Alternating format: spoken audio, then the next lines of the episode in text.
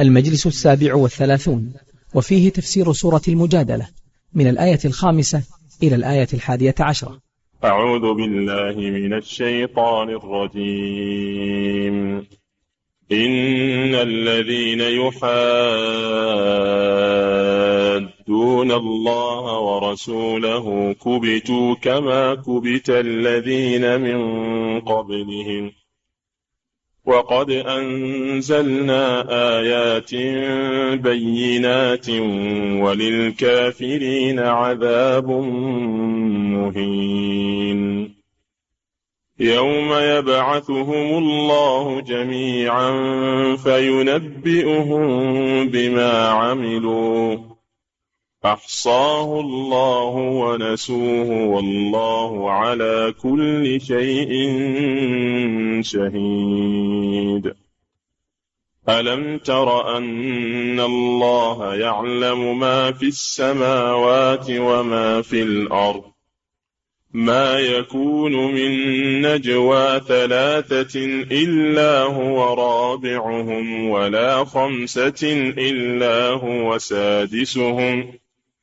ولا أدنى من ذلك ولا أكثر إلا هو معهم أينما كانوا ثم ينبئهم بما عملوا يوم القيامة إن الله بكل شيء عليم ألم تر إلى الذين نهوا عن النجوى ثم يعودون لما نهوا عنه ويتناجون ويتناجون بالإثم والعدوان ومعصية الرسول وإذا جاءوك حيوك بما لم يحيك به الله ويقولون في أنفسهم لولا يعذبنا الله بما نقول حسبهم جهنم يصلونها فبئس المصير يا أيها الذين آمنوا إذا تناجيتم فلا تتناجوا بالإثم والعدوان ومعصية الرسول وتناجوا بالبر والتقوى واتقوا الله الذي إليه تحشرون إنما النجوى من الشيطان ليحزن الذين آمنوا وليس بضارهم شيئا إلا بإذن الله وعلى الله فليتوكل المؤمنون يا أيها الذين آمنوا إذا قيل لكم تفسحوا في المجالس فافسحوا يفسح الله لكم وإذا قيل انشزوا فانشزوا يرفع الله الذين آمنوا منكم والذين أوتوا العلم درجات والله بما تعملون خبير بسم الله الرحمن الرحيم الحمد لله رب العالمين صلى الله وسلم على نبينا محمد وعلى آله وأصحابه أجمعين قال الله تعالى إن الذين يخادعون الله ورسوله كبتوا كما كبت الذين من قبلهم وقد أنزلنا آيات بينات وللكافرين عذاب مهين الذين يحاربون الله يشاقون الله سبحانه وتعالى ويخرجون عن حدوده ينتهكون حرماته ويخرجون عن حدوده ويغضبون الله سبحانه وتعالى ويحاكون الرسول عليه الصلاة والسلام فيعصون أمره ويرتكبون نهيه ويخالفونه تبعا لأهوائهم ورغباتهم يظنون أنهم بذلك حصلوا على الحرية والسعة وأن أوامر الشرع فيها تضييق أوامر الله ورسوله فيها تضييق وفيها تشديد عليهم فهم فعلوا هذا من أجل التحرر بزعمهم من أجل التحرر وإعطاء أنفسهم ما تشتهي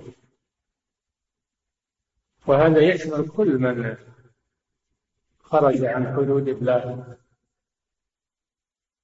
زاعما أن شرع شريعة الله فيها ضيق وفيها حبس للحريات كما نسمعه الآن من مقولات الكفار والمنافقين والذين في قلوبهم مرض الله جل وعلا عكس عليهم مرادهم فقال كبتوا كما كبت الذين من قبلهم فعاملهم الله بنقيض قصدهم والكبت هو التضييق هو التضييق و آه،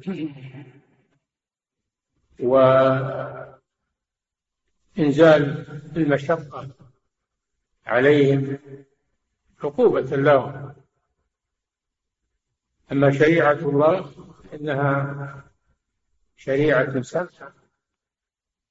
وما جعل عليكم في الدين من حرج إنما الحرج والصعوبة في الخروج من الشريعة فالذي يخرج عن الشريعة بزعم أنه يريد يريد الخروج عن الضيق وعن حبس الحريات وعن كذا وعن الله جل وعلا يوقعه في نقيض قصده لأنه ترك الشريعة السمحة الطيبة التي فيها الخير خرج إلى ودها من الكفر والنفاق وحصول شهواته المحرمة هذا في الحقيقة كبت له هذا كبت له واستدراج له من الله سبحانه وتعالى لا يحسبن الذين كفروا انما نملي لهم خير لأنفسهم إنما نملي لهم ليزدادوا إثما وأنتم تجدون أن المؤمنين المتمسكين بالشريعة في راحة بال واطمئنان وسعة في الرزق وبركة وتجدون خارجين عن عن الشريعة تجدونهم في كف تضيق عليهم أنفسهم ولا يحنون بعيش وعندهم منغصات ومكدرات في نفوسهم ولذلك ينتحر بعضهم ينتحر بعضهم من الضيق الذي يجده في نفسه يجد ضيقا في نفسه وهموما في نفسه وإن كان عنده سعة من الدنيا وأموال إنما يريد الله أن يعذبه بها في الحياة الدنيا فهي زيادة هموم أولاد أموالهم وأولادهم زيادة هموم لهم فهذا شيء واضح أن من خرج عن شريعة الله وحاد الله ورسوله أنه في كبر وإن كان يزعم أنه في حرية وأنه في سعادة فالله جل وعلا جعله في كبت نفسي جعله في كبت نفسي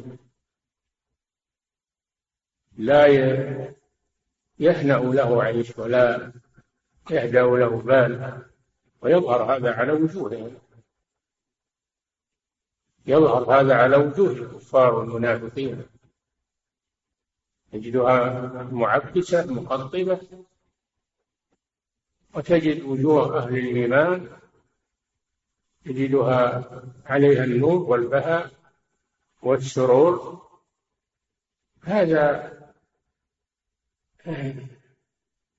هذا ما تتضمنه هذه الآية الكريمة كبتوا كما كبت الذين من قبلهم من الكفار السابقين والمنافقين في الأمم السابقة الله جل وعلا أهلكهم ودمرهم ولم يبق لهم بقيه من قوم نوح وعاد وثمود وأمم كثيرة الله كبت لما عصت رسله وعصت أمره سبحانه الله كبتها ولم تحصل على طائل في هذه الدنيا وخرجوا من الدنيا بكفرهم ونفاقهم إلى النار قد أنزلنا آيات بينات تدل على ذلك آيات الله إذا قرأت عن قوم نوح وعاد وثمود وقوم إبراهيم والذين من بعدهم تجد سنة الله جل وعلا لا تتغير مع الماضي مع سنة الله في الماضي لا تتغير في المتأخرين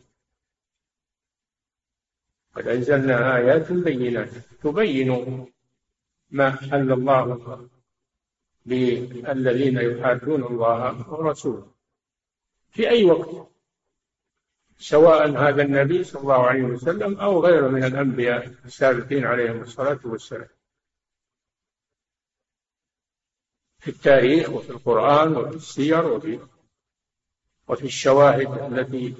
في الأرض من آثارهم كلها تدل أنها آيات بينة واضحة قد أنزلنا آيات بينات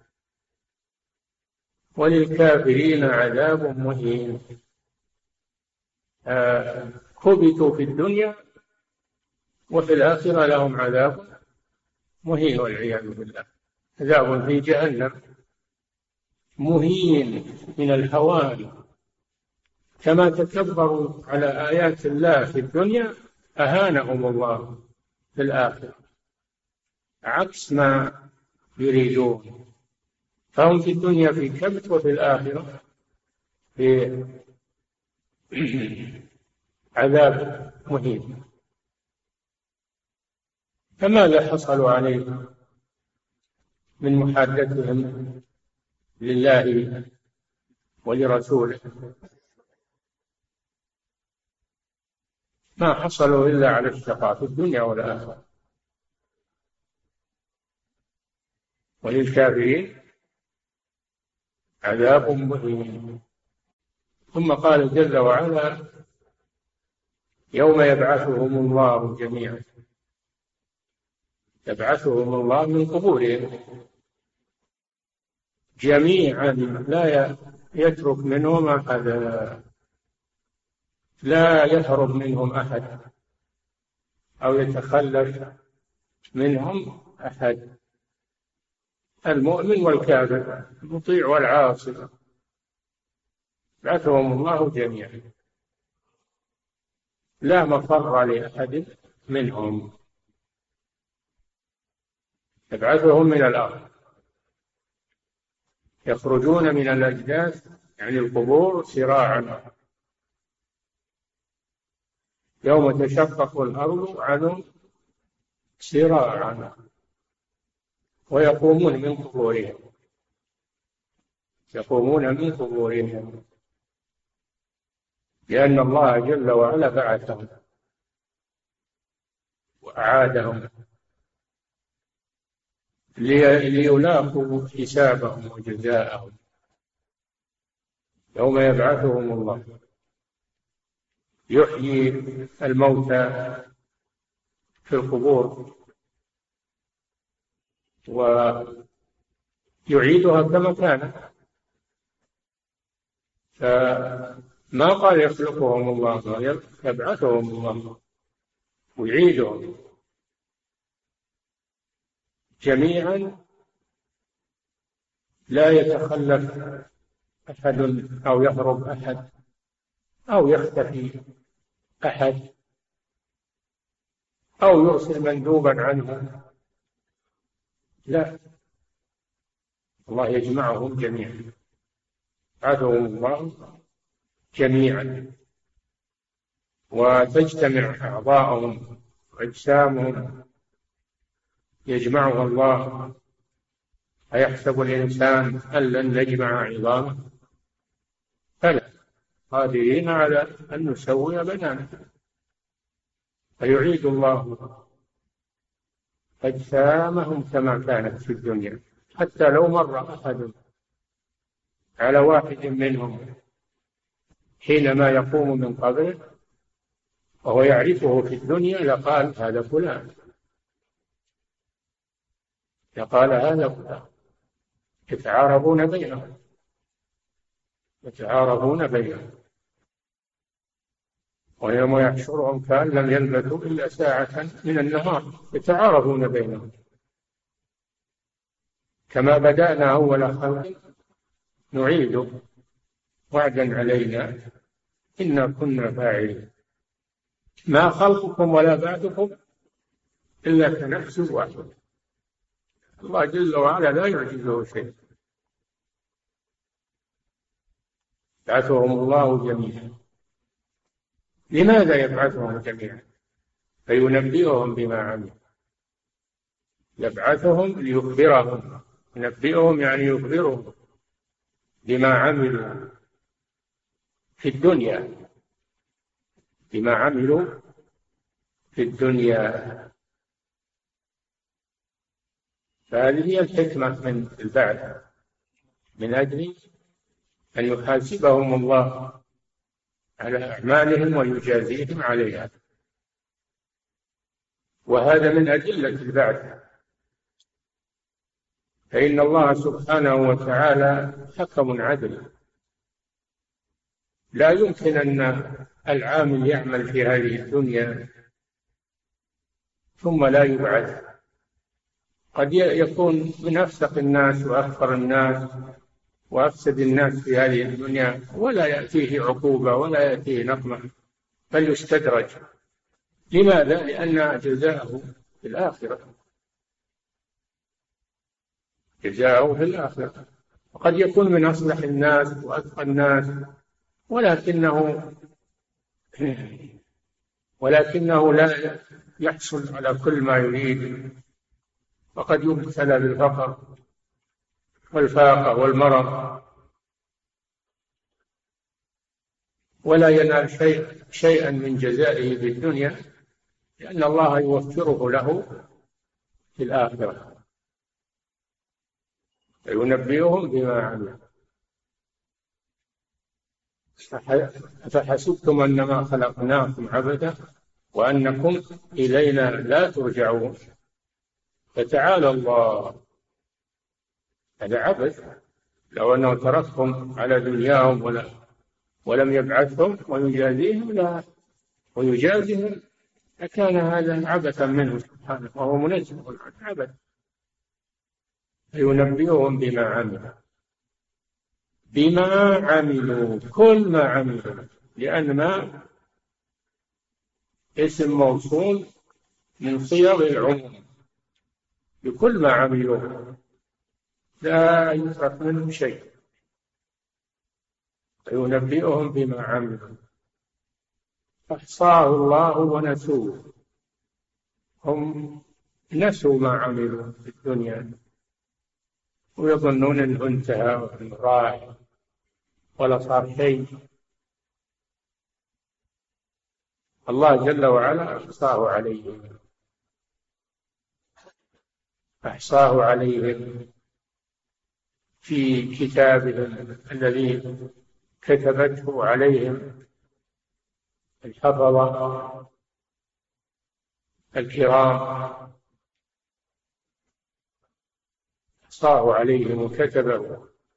في صحائفهم وهم يظنون أنه أنه ومسلم مسلم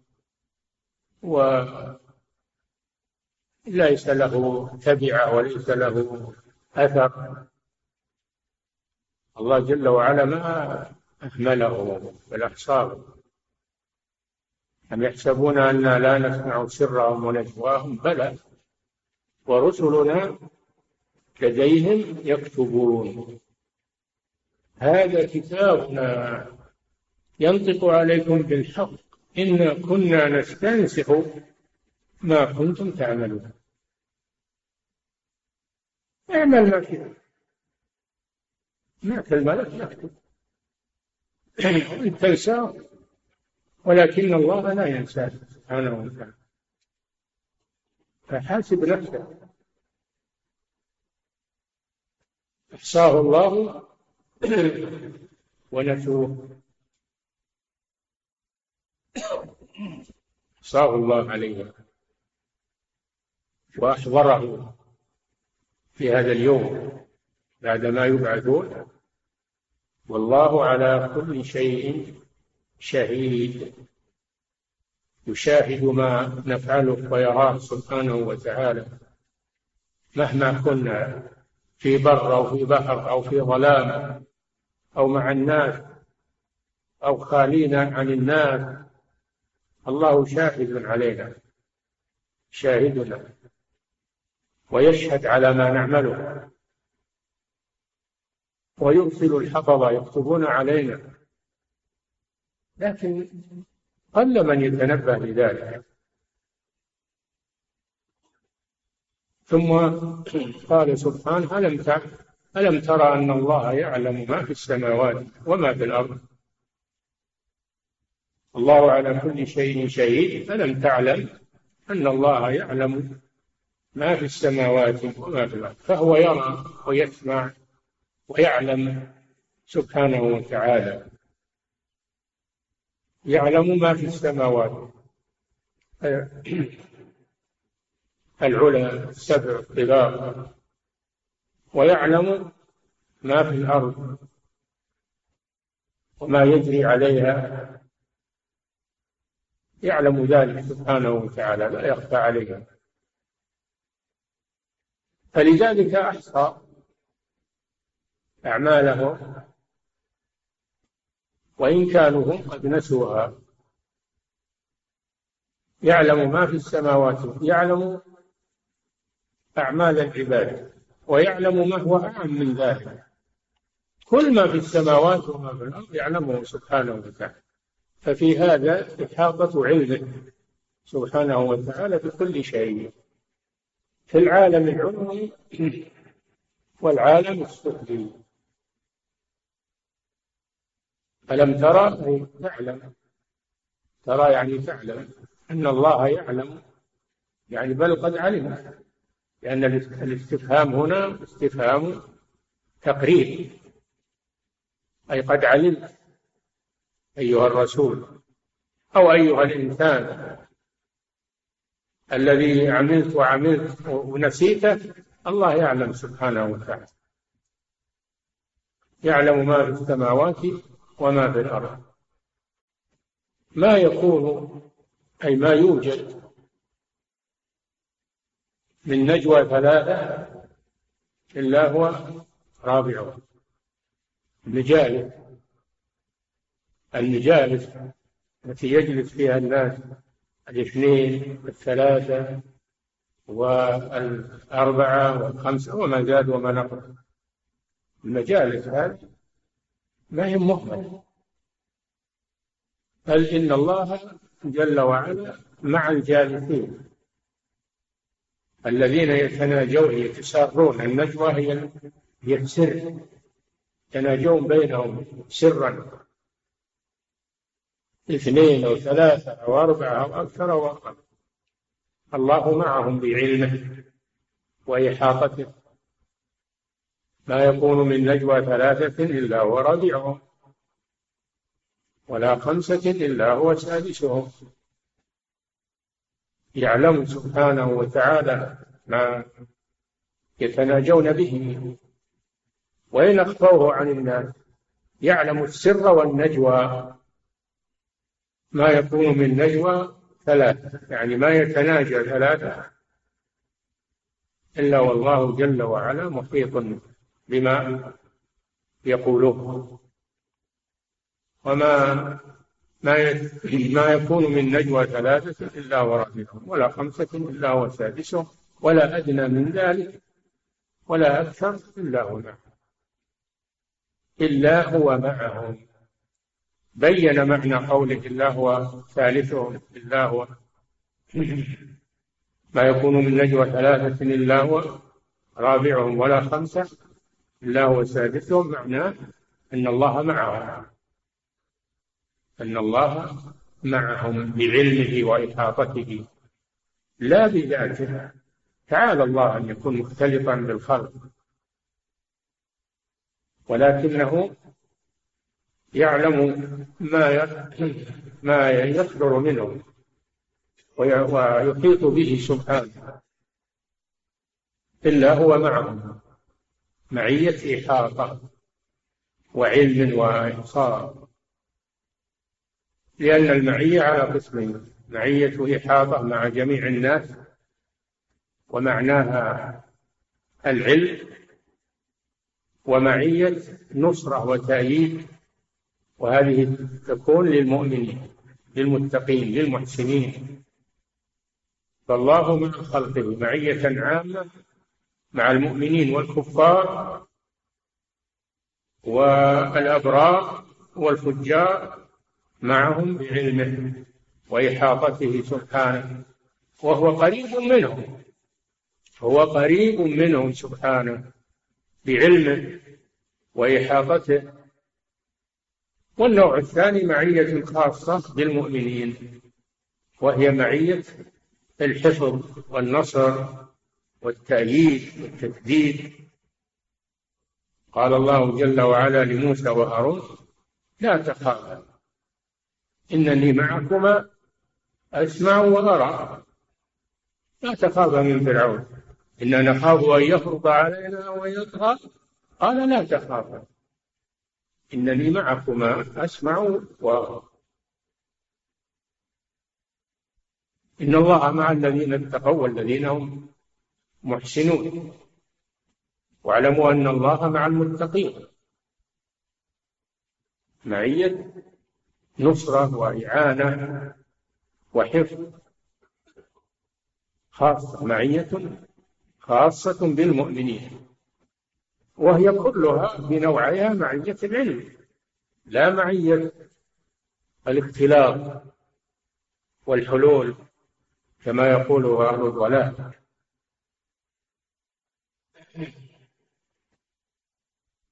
إلا هو معهم أينما كانوا كانوا ظاهرين أو مختفين في السراديب والمغارات والظلمات فإنهم لا يخفون على الله سبحانه وتعالى لا يخفون على الله وإن اختفوا عن الله فإنهم لا يقفون على الله سبحانه وتعالى أينما كانوا في بر أو في بحر أو في جو أو في ليل أو نهار أو في ظلمة فإن الله معهم ومحيط بهم ثم ينبئهم يوم القيامة بما عملوا أحاط بهم في الدنيا وعلم كل ما صدر منهم وضبطه عليهم ولم يترك منه شيئا ما لهذا الكتاب ووضع الكتاب فترى المجرمين مشفقين مما فيه ويقولون يا ويلتنا ما لهذا الكتاب لا يغادر صغيرة ولا كبيرة إلا أحصاها ووجدوا ما عملوا حاضرا ولا يظلم ربك أحدا لا أحد يعذب بدون عمله أبدا أو ينقص من عمله الصالح ما أحد ينقص من عمله الصالح ولا يزاد عليه من عمل من عمل غيره إنما هي أعمالكم وفيها آه، أحصيها لكم ثم أوفيكم إياها كما في الحديث القدسي إنما هي أعمالكم أحصيها لكم ثم أوفيكم إياه ثم قال ختم الآية بقوله إن الله بكل شيء من يعني أعمال بني آدم وغيرها بكل شيء عليم عليم وعليم صيغة مبالغة كثير العلم سبحانه وتعالى أنا عالم قال الإمام أحمد وغيره بدأ الله الآية بالعلم وختمها بالعلم فدل على أن المراد بالمعية معية العلم يعلم ما في السماوات وما في الأرض ثم قال والله بكل شيء عليم فبدأها بالعلم وختمها بالعلم فدل على أن معنى قوله الله هو رابعهم الله هو خامسهم أدنى من ذلك ولا أكثر إلا هو معهم أن المراد بها معية العلم لا معية المخالطة والممارسه تعالى الله عن ذلك ثم قال جل وعلا ألم تر إلى الذين نهوا عن النجوى ألم تر إلى الذين نهوا عن النجوى ثم يعودون لما قالوا وهؤلاء هم اليهود الذين عاهدهم رسول الله صلى الله عليه وسلم لما هاجر إلى المدينة لم ينقطع شرهم عن المسلمين فكانوا إذا جلس بعضهم إلى بعض ومر أحد من المسلمين تكلموا سرا فيما بينهم فيسيء ذلك إلى المسلم ويظن أنهم يدبرون له سوءا يدبرون له سوءا ويكيدون له فنهاهم النبي صلى الله عليه وسلم نهاهم عن ذلك عن هذه النجوى نهوا عن النجوى فلم ينتهوا يعودون لما قالوا يعودون بالمناجاة والتسارع بينهم خفية نعم نهوا عن النجوى ثم يعودون لما نهوا عنه يعني يعودون للنجوى وقد نهوا عنها لئلا يسيئوا إلى المسلمين ويظن المسلم أنهم يبيتون له شرا كان الواجب عليهم لما نهوا أن يمتنعوا ثم يعودون لما نهوا عنه يعودون لما نهوا عنه وهو النجوى وهذا ليس خاصا به بل هو عام للمؤمنين أيضا ولهذا قال صلى الله عليه وسلم إذا كنتم ثلاثة فلا يتناجى اثنان دون الثالث من أجل أن ذلك يفتنهم إذا كان المسلمون ثلاثة فلا يتناجى اثنان ويتركون الثالث يظن أنهم محتقرينه أو أنهم يدبرون له مكر وكيد ليبطشوا به أو ليضروا فنهى النبي صلى الله عليه وسلم المؤمنين أيضا عن النفاق أما إذا كانوا أكثر من من ثلاث فلا بأس لأنه تنتفي ينتفي المحذور ألم ترى إلى الذين نهوا عن النجوى ثم يعودون لما نهوا عنه النجوى على قسمين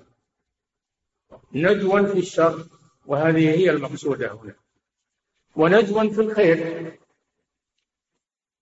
نجوى لا خير في كثير من نجواهم إلا من أمر بصدقة أو معروف أو إصلاح بين الناس فإذا كان التسار بين الاثنين أو في الخير ولا يضرون مسلما فهذا طيب هذه نجوى خير لكن المقصود هنا النوع الأول وهو نجوى الشر ويعودون لما نهوا عنه ويتناجون بالإثم والعدوان ما يتناجون بالخير ما يتناجون بالخير إنما يتناجون بالإثم وهو المعصية التي بالإثم الذي يعود عليهم هم والعدوان على غيرهم العدوان على غيرهم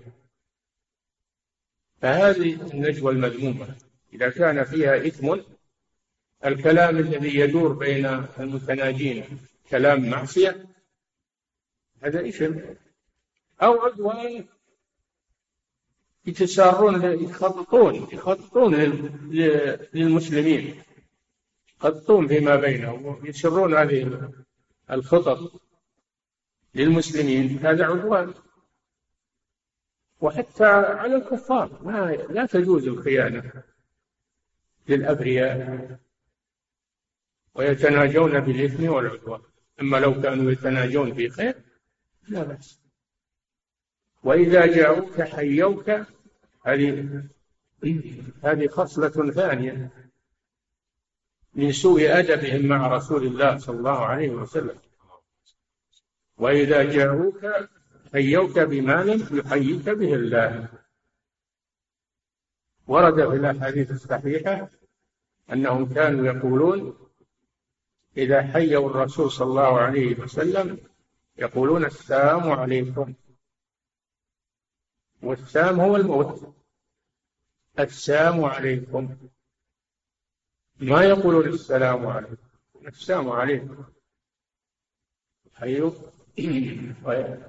حيوك بما لم يحييك به الله فقال النبي صلى الله عليه وسلم وعليكم رد عليهم بقوله وعليكم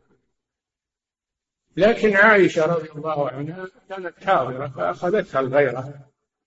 فقالت وعليكم السام واللعنة عليكم السام واللعنة فنهاها النبي صلى الله عليه وسلم قال المؤمن ليس باللعنة ألم تسمعي ما قلت قلت السام عليكم قلت وعليكم قلت وعليكم أي عليكم السام وهو الموت فهو رد عليهم بمثل ما قالوا وإذا جاءوك حيوك بما لم يحيك به الله تنقصا لرسول الله صلى الله عليه وسلم وبغضا له يدعون عليه بالموت ويقولون في أنفسهم يقولون في أنفسهم فيما بينهم وفي خواطرهم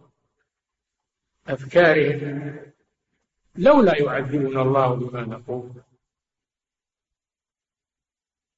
لولا يعني هل هل لا يعذبنا الله بما نقول فلما لم يعذبنا دل على أن هذا ليس رسولا لو كان رسولا لعذبنا وكون الله لم يعذبنا هذا دليل على أنه ليس برسول ويقولون في أنفسهم شوف في أنفسهم هذا يدل على علم الله جل وعلا بما في النفوس وما يسر الله يعلم ويقولون في أنفسهم هل أحد يعلم ما في الأنفس إلا الله سبحانه وتعالى لولا يعذبنا الله بما ما نزل علينا عذاب بما قلنا فدل على أنه ليس برسول هكذا يقولون لولا يعذبنا الله بما نقول قال الله جل وعلا ردا عليه حسبهم جهنم حسبهم أي كافيهم جهنم وهي النار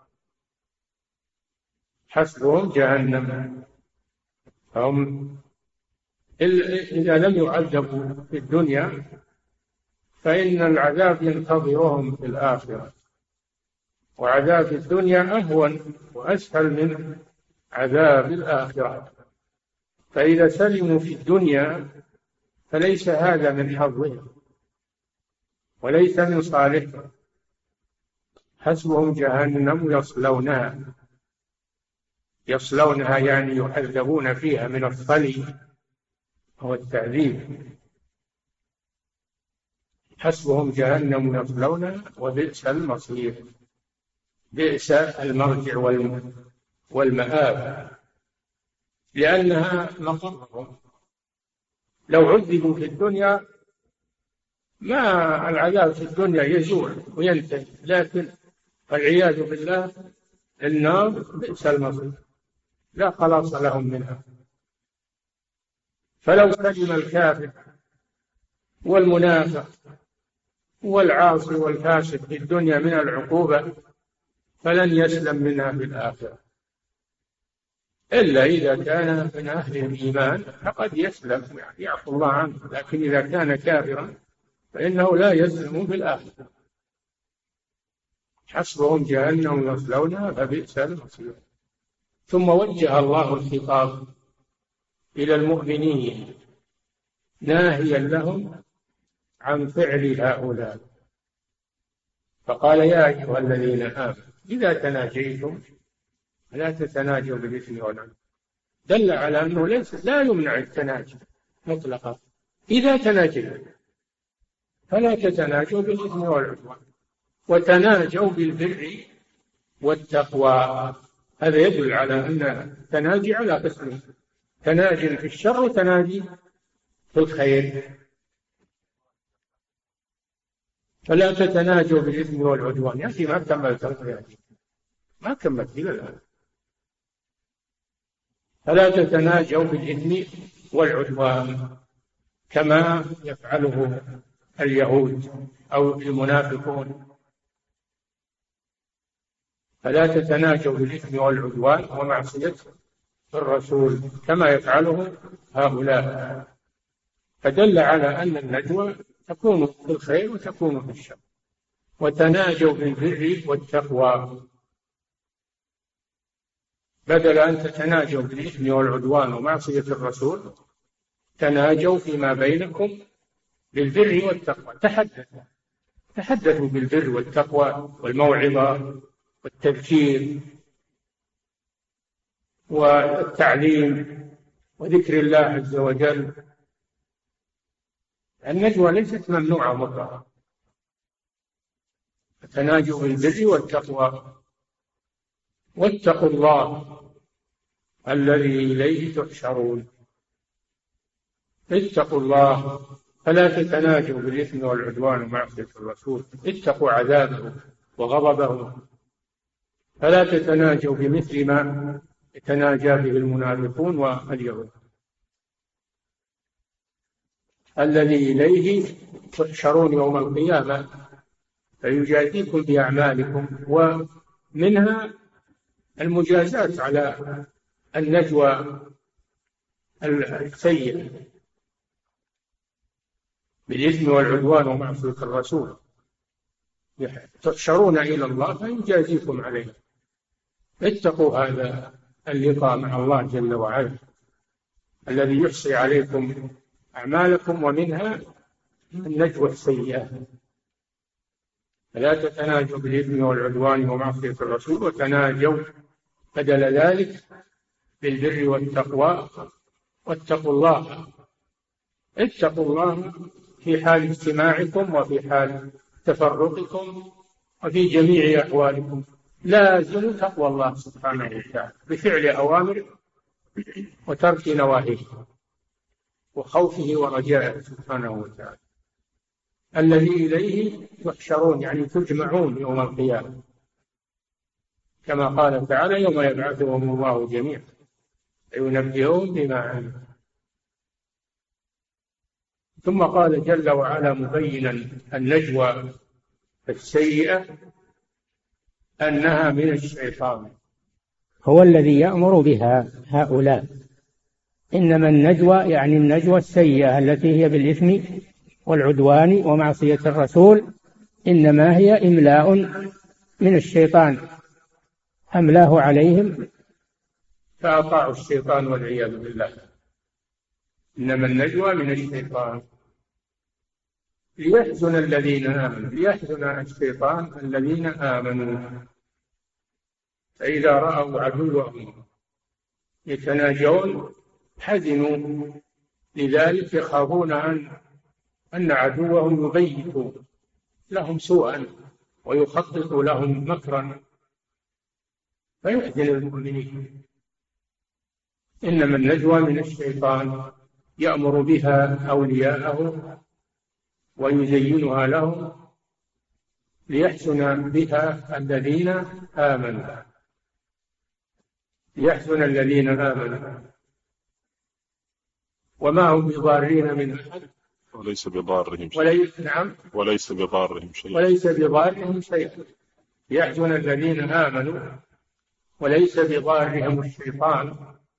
في مكره وتزيينه ليس بضار المؤمنين شيء هو يريد يحزنهم فعلى هذا ليحزن الذين آمنوا نفى الله جل وعلا ما أراده الشيطان فقال ليس بضارهم شيئا الشيطان لا يضر أحد إلا بإذن الله سلط الله على بعض الناس عقوبة له أو امتحانا له نعم وليس بضارهم شيئا إلا بإذن الله فهو الذي بيده نواصي العباد فقد يسلط الشياطين والجن على على بني آدم إما عقوبة وإما ابتلاء وامتحان وليس بضارهم شيئا إلا بإذن الله بأمره سبحانه وقدره وقضائه على مقتضى مشيئته وحكمته سبحانه وتعالى فنواصي العباد بيد الله الشياطين والكفرة والفسقة والمؤمنون والصالحون كلهم نواصيهم بيد الله سبحانه وتعالى فلا تخافوهم ما داموا أن أنهم لن يضروكم إلا بإذن الله إذ يكن خوفكم إذا من الله خافوني ألا يسلطهم عليه خافوا الله جل وعلا لا تخافون فلا تخافوهم وخافوني كنتم مؤمنين فعلق خوفك ورجائك بالله ولا يهمك أمر الناس تحزن من أجله أو تخاف منهم فإذا خفت من الله فلن يضرك ولهذا يقال من من خاف الله من من خاف الله أخاف منه كل شيء ومن خاف غير الله أخافه الله كل شيء فاجعل خوفك من الله توكلك على الله إلا بإذن الله وعلى الله فليتوكل المؤمنون على حصر على الله الأصل يتوكل المؤمنون على الله لكنه قدم المعمول وأخر العامل للحصر وعلى الله فليتوكل المؤمنون لا على غيره سبحانه وتعالى والتوكل من أعظم أنواع العبادة فاعبده وتوكل عليه من أعظم أنواع العبادة فوض أمورك إلى الله واجعل خوفك ورجاءك معلقا بالله والعباد نواصيهم بيد الله سبحانه وتعالى فلن يضرك احد الا باذن الله ولهذا قال النبي صلى الله عليه وسلم لابن عباس واعلم ان الخلق لو اجتمعوا على ان ينفعوك بشيء لم ينفعوك الا بشيء قد كتبه الله لك ولو اجتمعوا على أن يضروك بشيء لم يضروك بشيء إلا لم يضروك إلا بشيء قد كتبه الله عليك فهو الذي يسلط الناس بعضهم على بعض أو يسلط على المؤمنين أعداءهم بسبب ذنوبهم أو بسبب تقصيرهم أو بسبب تقصيرهم للأسباب النافعة فيسلط الله عليه فنواصي المخلوقات كلها بيده ما من دابة إلا هو آخذ بناصيتها إن ربي على صراط مستقيم ولهذا قال هود عليه السلام لما هدده قومه بآلهتهم أن تضره قال إني توكلت على الله ربي وربكم ما من دابة إلا هو آخذ بناصيته إن ربي على صراط وماذا كانت النتيجة لما توكل على الله وفوض أمره إلى الله كانت النتيجة أن الله دمر عادا وأنجى رسوله هودا عليه الصلاة وليس بضارهم شيئا إلا بإذن الله فلا تخافوا منهم وعلى الله فليتوكل المؤمنون ثم ذكر أدبا من آداب المجالس لما انتهى من النجوى ذكر أدبا آخر من آداب المجالس فقال سبحانه يا أيها الذين آمنوا إذا قيل لكم تفسحوا في المجالس فافسحوا يفسح الله لكم المشروع أن الإنسان إذا جاء إلى مجلس أنه يجلس حيث ينتهي به المجلس ولا يقيم يجلس في مكان يعني يجلس حيث ينتهي به المجلس لكن إذا جاء ولم يجد مجلسا فإنه يؤمر المؤمنون أن يفسحوا له ليوجدوا له مكانا يجلس فيه هذا من آداب المجالس ولا كل واحد يجمد في مكانه ولا يتحرك ويقف أخوهم المسلم ما يجد مكان هذا ليس من حق المسلم على المسلم تفسحوا في المجالس تفسحوا في المجالس لا سيما مجالس العلم والمجلس الذي عند الرسول صلى الله عليه وسلم كانوا يجتمعون عند الرسول وكل منهم يحرص أن يكون أقرب إلى الرسول صلى الله عليه وسلم حبهم للخير وحبهم للرسول صلى الله عليه وسلم ومجالسته فالله أمرهم أن يفسحوا لإخوانهم القادمين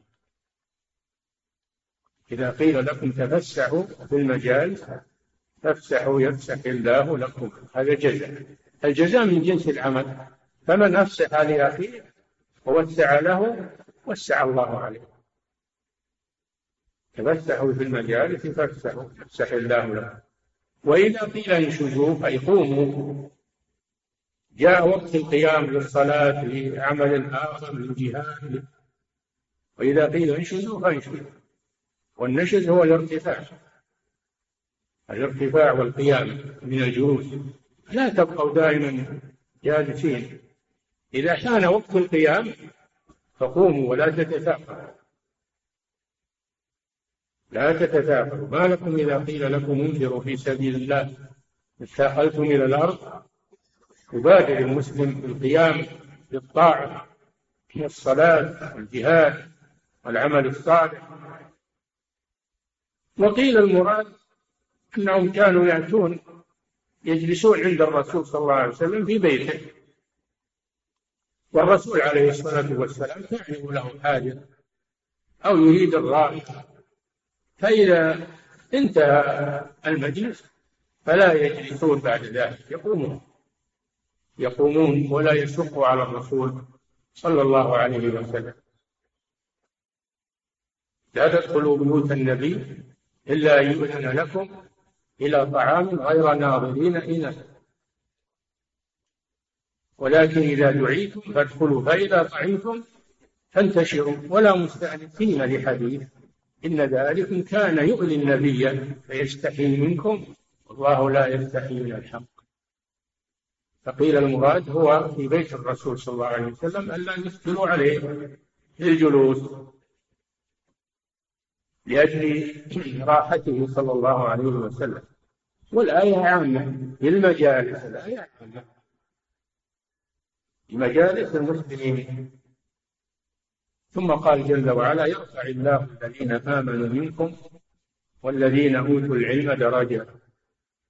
الله بما تعملون خبير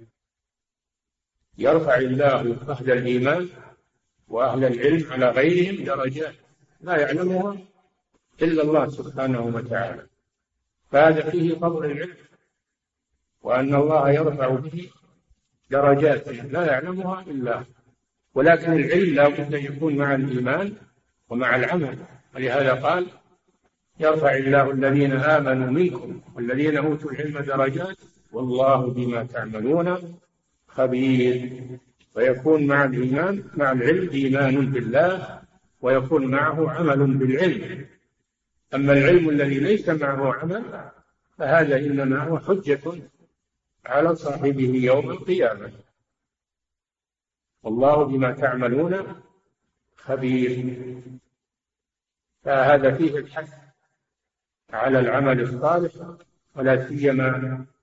العمل بالعلم الذي تلقيتموه من الرسول صلى الله عليه وسلم او من غيره من ورثه الرسول صلى الله عليه وسلم من العلماء فهذا فيه الترغيب في العلم تعلما تعليما وعملا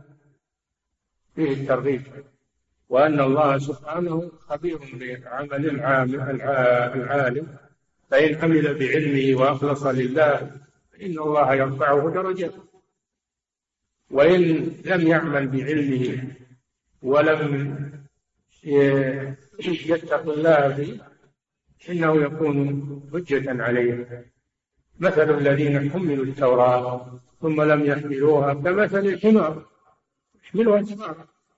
الحمار لو تكره من الكتب ما يستفيد منها وإنما تتعبه في الحمل كذلك العالم الذي لا يعمل بعلمه مثل الحمار الذي يحمل الكتب لا يستفيد منها إلا التعب واتل عليهم نبأ الذي آتيناه آياتنا فانسلخ منها فأتبعه الشيطان فكان من الغاوين ولو شئنا لرفعناه بها ولكنه أخلد إلى الأرض السبب هو أخلد إلى الأرض فالله أهانه سبحانه وتعالى ولو شئنا لرفعناه بها ولكنه أخلد إلى الأرض مال إلى الدنيا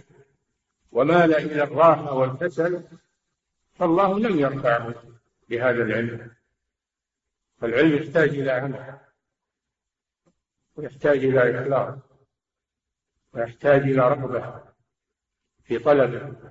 ويحتاج إلى صبر العلم هم يأتي عفوا ما يأتي إلا بتعب يحتاج إلى صبر وطول انتظار عدم تعجل في الأمور هذا والله أعلم صلى الله وسلم على نبينا محمد على آله وأصحابه أجمعين صلى الله إليكم سماحة الوالد يقول السائل هل يدخل في قوله تعالى إن الذين يحادون الله ورسوله يدخل فيها المبتدعة عموما أم أنه خاص بالكافرين والمنافقين يدخل فيه كل من عصى الله سبحانه وتعالى كل من عصى الله من الكفار والمنافقين وعصاة المؤمنين كلهم يدخلون في المحادثة والمحادثة تختلف المحادة لله ورسوله تختلف بعضها أشد من بعض والجزاء عليها يتفاوت نعم أحسن الله إليكم سماحة الوالد يقول السائل ما رأيكم في من يقول إن الله تعالى في كل مكان ويستشهد بقوله تعالى وهو معكم أينما كنتم هذا حلولي هذا من الحلولية هذا كفر والعياذ بالله الذي لا ينزه الله عن كل مكان حتى في الحمامات والقارورات تعالى الله عن ذلك في كل مكان الله جل وعلا أخبرنا أنه في السماء وأنه استوى على العرش وأدلة العلو تزيد على ألف دليل ذكر منها الحافظ الذهبي في كتاب العلو لعلي الغفار ذكر منها أدلة كثيرة الله جل وعلا في العلو وليس مختلطا في خلقه وليس حالا في كل مكان لكن علمه علمه في كل مكان علم الله جل وعلا في كل مكان نعم صلى الله عليكم سماحة الوالد يقول السائل ما رأيكم في تفسير زاد المسير في علم التفسير لابن الجوزي كتاب ملخص للتفسير في ثمانية مجلدات يقول لخصته لأجل الحفظ تحفظون ثمانية مجلدات هذا طيب فهو لخص لكم الأقوال أقوال المفسرين في الآية وجمعها في هذا التفسير نعم أحسن الله إليكم سماحة وهو كتاب جيد كتاب جيد وخلاصة للتفاسير نعم أحسن الله إليكم سماحة الوالد يقول السائل ما هي المراجع والكتب التي ينبغي لطالب العلم الرجوع إليها لبيان صفة المعية لله جل وعلا كتب العقائد عقيدة أهل السنة والجماعة وأقرب شيء العقيدة الواسطية شيخ الإسلام ابن تيمية نعم صلى الله إليكم سماحة الوالد يقول السائل ما هو الكتاب الذي توصي بحفظه فيما يتعلق بعقيدة أهل السنة في الأسماء والصفات أنا قلت لكم كم مرة ما هي بالعبرة بالكتاب ولا بالحفظ العبرة بالمدرس فإذا وجدت المدرب الذي يشرح لك الكتاب بجدارة وبعلم فالكتب ميسرة ولله أي كتاب من كتب أهل السنة والجماعة تقرأه عليه فيه الخير الكثير لكن تبدأ بالمختصرات تبدأ بالمختصرات ثم تتدرج شيئا فشيئا في طلب العلم نعم صلى الله عليكم سماحة الوالد يقول السائل ما رأي فضيلتكم في كتاب صفوة التفاسير لمحمد بن علي الصابوني أنتم تعلمون أن هذا التفسير أنه عليه تعقيبات وعليه تعليقات تنبيهات موجودة ومطبوعة وممن علق عليه الشيخ عبد العزيز بن باز رحمه الله علق عليه بتعليق جيد نعم صلى الله إليكم سماحة الوالد يقول السائل اعتقاد الأشاعرة أن الله تعالى في كل مكان هل يقصدون بذلك أنه في كل مكان بذاته أم أنه في كل مكان بعلمه لو كانوا يقصدون أنه في كل مكان بعلمه هذا عقيدة أهل السنة والجنة لكن هم يقولون بذلك يقولون ليس له مكان لا داخل ولا خارج ولا فوق ولا تحت ولا يمنى ولا يسرى ولا ولا إلى آخره فمعناه أنه ينتهي إلى لا شيء هذا القول نعم صلى الله إليكم سماحة الوالد يقول السائل في رد السلام على اليهود قال عليه الصلاة والسلام وعليكم فهل الواو تدل على العطف؟ إيه، نعم تدل على العطف نعم صلى الله إليكم سماحة الوالد يقول السائل لو سلم الكافر على المسلم بقوله السلام عليكم ورحمة الله فكيف نرد عليه رد السلام بمثله وإذا حييتم بتحية حيوا بأحسن منها أو ردوها إذا قال السلام عليكم تقول وعليكم السلام وإن قلت وعليكم السلام ورحمة الله فهو أحسن وإن قلت وعليكم السلام ورحمة الله وبركاته فهو أحسن وأحسن نعم أسأل الله إليكم سماحة الوالد يقول السائل هل يصح أن يقال إن قوله تعالى إنما النجوى من الشيطان دليل على أن الأصل في النجوى أنها من الشيطان كما دل عليه قوله تعالى لا خير في كثير من نجواهم إلا من أمر بصدقة أو معروف أو إصلاح بين الناس فتكون النجوى المحرمة والمباحة لا خير فيها إلا إذا إلا إذا كان فيها خير. الكلام في النجوى المذكورة في الآيات التي هي نجوى المنافقين والكفار. إنما النجوى الألف واللام للعهد أي النجوى المذكورة هي من الشيطان أما النجوى في الخير فهذه من الله سبحانه وتعالى ليست من الشيطان والشيطان لا يأمر بها الشيطان لا يأمر بالنجوى في الخير نعم أحسن الله إليكم سماحة الوالد يقول السائل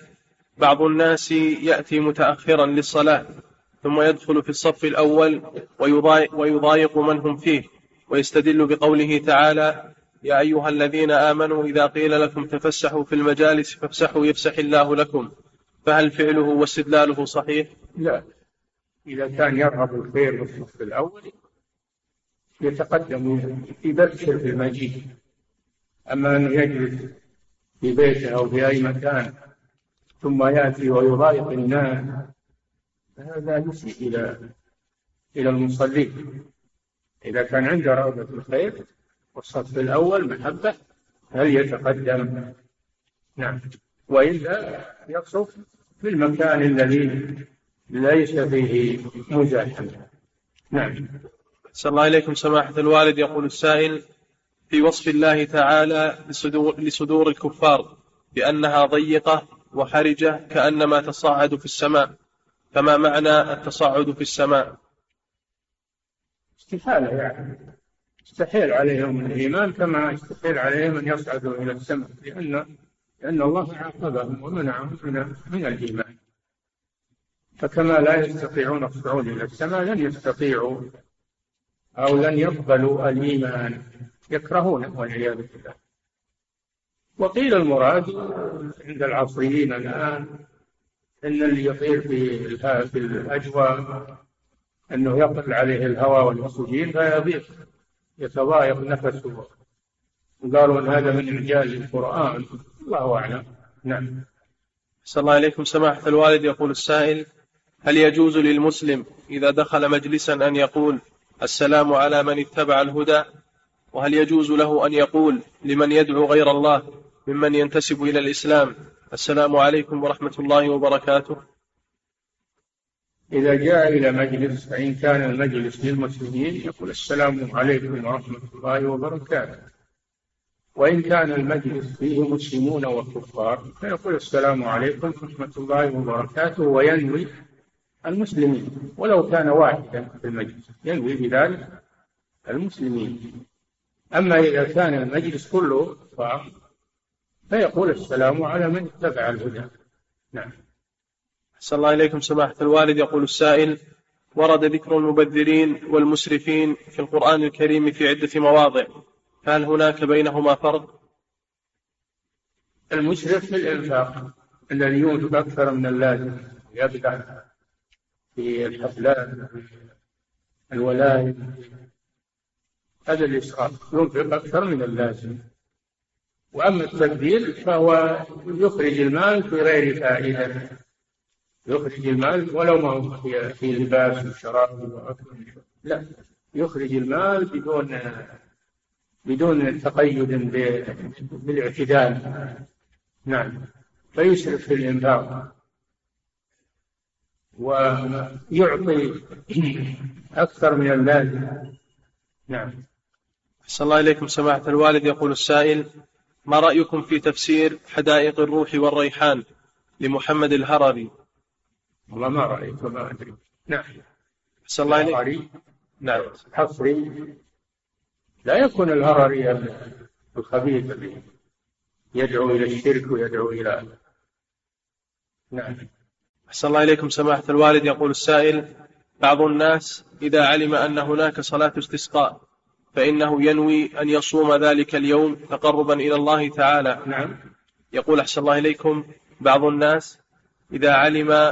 أن هناك صلاة استسقاء فإنه ينوي أن يصوم ذلك اليوم تقربا إلى الله تعالى فهل هذا مشروع؟ لا لا الصوم من أجل الاستسقاء ليس مشروعا إلا إذا وافق يوم الاثنين ويوم الخميس أما أن يصوم من أجل الاستسقاء الرسول صلى الله عليه وسلم أمر بالدعاء والاستغفار والصدقة عند الكسوف ولم يأمر آه، بالصوم نعم صلى الله إليكم سماحة الوالد يقول السائل إذا نسي الإمام التكبيرات في الركعة الثانية من صلاة الاستسقاء فهل يلزمه شيء؟ لا التكبيرات الثانية على تكبيرة الإحرام تكبيرات الانتقال سنة ليس عليه شيء تكبيرة الإحرام هذه ركن وتكبيرات الانتقال هذه واجب وأما التكبيرات الزواج فهي سنة نعم صلى الله إليكم سماحة الوالد يقول السائل هل يتكلف الإنسان لبس الرداء لكي يقلبه في صلاة الاستسقاء حتى يطبق السنة أم أنه لا يشرع له ذلك ويقلب الشماغ بدلا عن الرداء يعني يحرم الاستسقاء ويصير عليه رداء وإزار هل يتكلف يكون عليه لباسه فإن كان عليه شيء يمكن قلبه يقلبه وإن كان ما ما معه شيء يمكن قلبه فليس عليه شيء أما أنه يحط رداء ويحرم من أجل الاستسقاء التكلف ولا ولا يؤمر به نعم أحسن الله إليكم سماحة الوالد يقول السائل في قوله تعالى والله بكل شيء محيط يقول كيف نفهم هذه الآية فهما سليما خاليا من الشبهة محيط بعلمه سبحانه وتعالى الله بكل شيء محيط بعلمه نعم صلى الله إليكم سماحة الوالد يقول السائل في قوله تعالى يرفع الله الذين آمنوا منكم والذين أوتوا العلم درجات يقول ما سر تقديم أهل الإيمان على أهل العلم في الآية لأن الإيمان مقدمة في طلب العلم فالذي يطلب العلم وهو ليس بمؤمن ما يحصل على لابد من الإيمان الإيمان هو الشرط الإيمان شرط في جميع الأعمال من طلب العلم وغيره نعم أحسن الله إليكم سماحة الوالد يقول السائل في قوله تعالى إن الحسنات يذهبن السيئات فالحسنات هنا ماحياة للسيئات وقد قال صلى الله عليه وسلم في حديث القوم الذين يختلون بمحارم الله أنها سبب في ذهاب حسناتهم وإن كانت مثل جبال تهامة وإن كانت مثل جبال تهامة فكيف الجمع هنا حيث أشكل علي ذلك ما أدري عن اللي قال عنه الرسول أن السيئات يذهبن الحسنات وإن كانت الحسنات مثل جبال تهامة ما أدري عن هذا لكن الله جل وعلا قال وأقم الصلاة طرفي النهار زلفا من الليل إن الحسنات يذهبن السيئات وسبب نزول الآية أن رجلا جاء إلى النبي صلى الله عليه وسلم وأخبره أنه حصل منهما امرأة كل شيء إلا الجماع النظر واللمس و وجاء تائبا إلى النبي صلى الله عليه وسلم فقال فأنزل الله هذه الآية وأقم الصلاة طرفي النهار الفرائض يعني, يعني صلوات الفرائض وأقم الصلاة طرفي النهار وزلفا من الليل إن الحسنات يذهبن السيئات الذي يحافظ على الصلوات الخمس يغفر الله بها السيئات الصغائر أما الكبائر فلا تكفر إلا بالتوبة لكن هذا في الصغائر النظر واللمس و أو الكلام مع المرأة هذا من الصغائر أما الكبائر فلا بد من التوبة نعم أحسن الله إليكم سماحة الوالد يقول السائل روي حديث عن النبي صلى الله عليه وسلم بأن الحجر الأسود هو يد الله في الأرض فمن استلمه فقد استلم يد الله قال يمين الله يمين الله في الأرض هو يد الله يمين الله في الأرض بمعنى أنه مشعر من مشاعر الله سبحانه وتعالى وإلا فالله ليس منه شيء في الأرض من ذاته سبحانه وتعالى ولهذا قال فكأنما من استلمه فكأنما فكأنما صافح الله يعني تشجيع يعني ما قال فقد صافح الله قال فكأنما هذا للتشبيه الله جل وعلا ليس من ذاته شيء في الأرض نعم فإن هذا من باب التشبيه نعم أحسن الله إليكم سماحة الوالد يقول السائل هل يصح هذا الدعاء اللهم اني اسالك من خير ما سالك منه نبيك وعبدك ورسولك محمد صلى الله عليه وسلم وعبادك الصالحون واعوذ بك مما استعاذك منه نبيك محمد صلى الله عليه وسلم وعبادك الصالحون ما هو وجه الاشكال في هذا هذا دعاء صحيح وارد عن الرسول صلى الله عليه وسلم فما هو وجه الاشكال نعم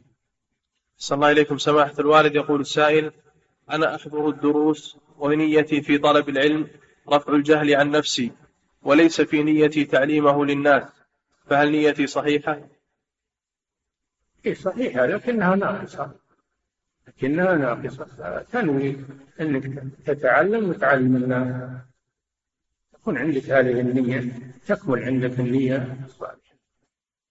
ليتفقهوا في الدين ولينذروا قومهم إذا رجعوا إليه أنهم يحذرون نعم أحسن الله إليكم سماحة الوالد يقول السائل رجل سمى ابنته راما ثم نعم. يقول أحسن الله إليكم رجل سمى ابنته راما راما نعم أحسن الله إليكم نعم يقول ثم تبين له أن أن معنى هذا الاسم آلهة الهندوس فهل يستمر على هذا الاسم؟ اللي نعرف أن راما اسم مكان في جزيرة العرب أو بلدة وليست عند المجوس فإذا تأكد أن هذا عند المجوس يترك هذا نعم صلى الله إليكم سماحة الوالد يقول السائل هل الخوف من الجن والشياطين يؤثر على إيمان المرء الخوف من شرهم من أجل أن يستعيذ منهم ويحذر منهم طيب أما الخوف منهم من أجل يخضع لهم ويذل لهم هذا لا يجوز أنه كان رجال من الإنس يعوذون برجال من الجن فزادوهم رهبا خوفا فلا يخافهم ولكن يخاف من شرهم ويستعيذ بالله من شرهم نعم صلى الله إليكم سماحة الوالد يقول السائل ما هي النصيحة لمن تعلق قلبه بالصور المحرمة ولم يستطع تركها مع محاولاته المتكررة نصيحة أن يبتعد عن الصور وأن يطمسها إذا كان عنده صور يطمسها أو يمزقها ويبتعد عنها ابتعادا كليا نعم صلى الله عليكم سماحة الوالد يقول السائل وإذا كان ينظر إلى صور النساء في التلفاز أو في الشاشات أو في الإنترنت فإنه يبتعد عن هذا يبتعد لا ينظر في هذه هذه الشاشات التي فيها صور النساء آه، السافرات أو الخليعات يبتعد عن هذه الأمور نعم أحسن الله إليكم سماحة الوالد يقول السائل هل للمسلم أن يقول للكافر إذا دخل عنده في مكانه صباح الخير أو مرحبا أو أهلا بلغة هذا الكافر ويقصد بذلك ترغيبه في الإسلام لا محبة لهذا الكافر لا يبدأه بذلك فإن الكافر بدأه بذلك يرد عليه أما هو لا يبدأ الكافر بهذا نعم صلى الله عليكم سماحة الوالد يقول السائل إذا ابتدأني يهودي قائلا السلام عليكم ورحمة الله وبركاته فهل أرد عليه التحية كاملة أم أكتفي بعليكم هكذا أرشد النبي صلى الله عليه وسلم قال إذا سلم عليكم اليهود والنصارى فقولوا وعليكم ولا تقولوا عليكم السلام ورحمة الله وبركاته قولوا وعليكم نعم لا تبدأ اليهود والنصارى بالسلام فإذا سلموا عليكم فقولوا وعليكم نعم انتهى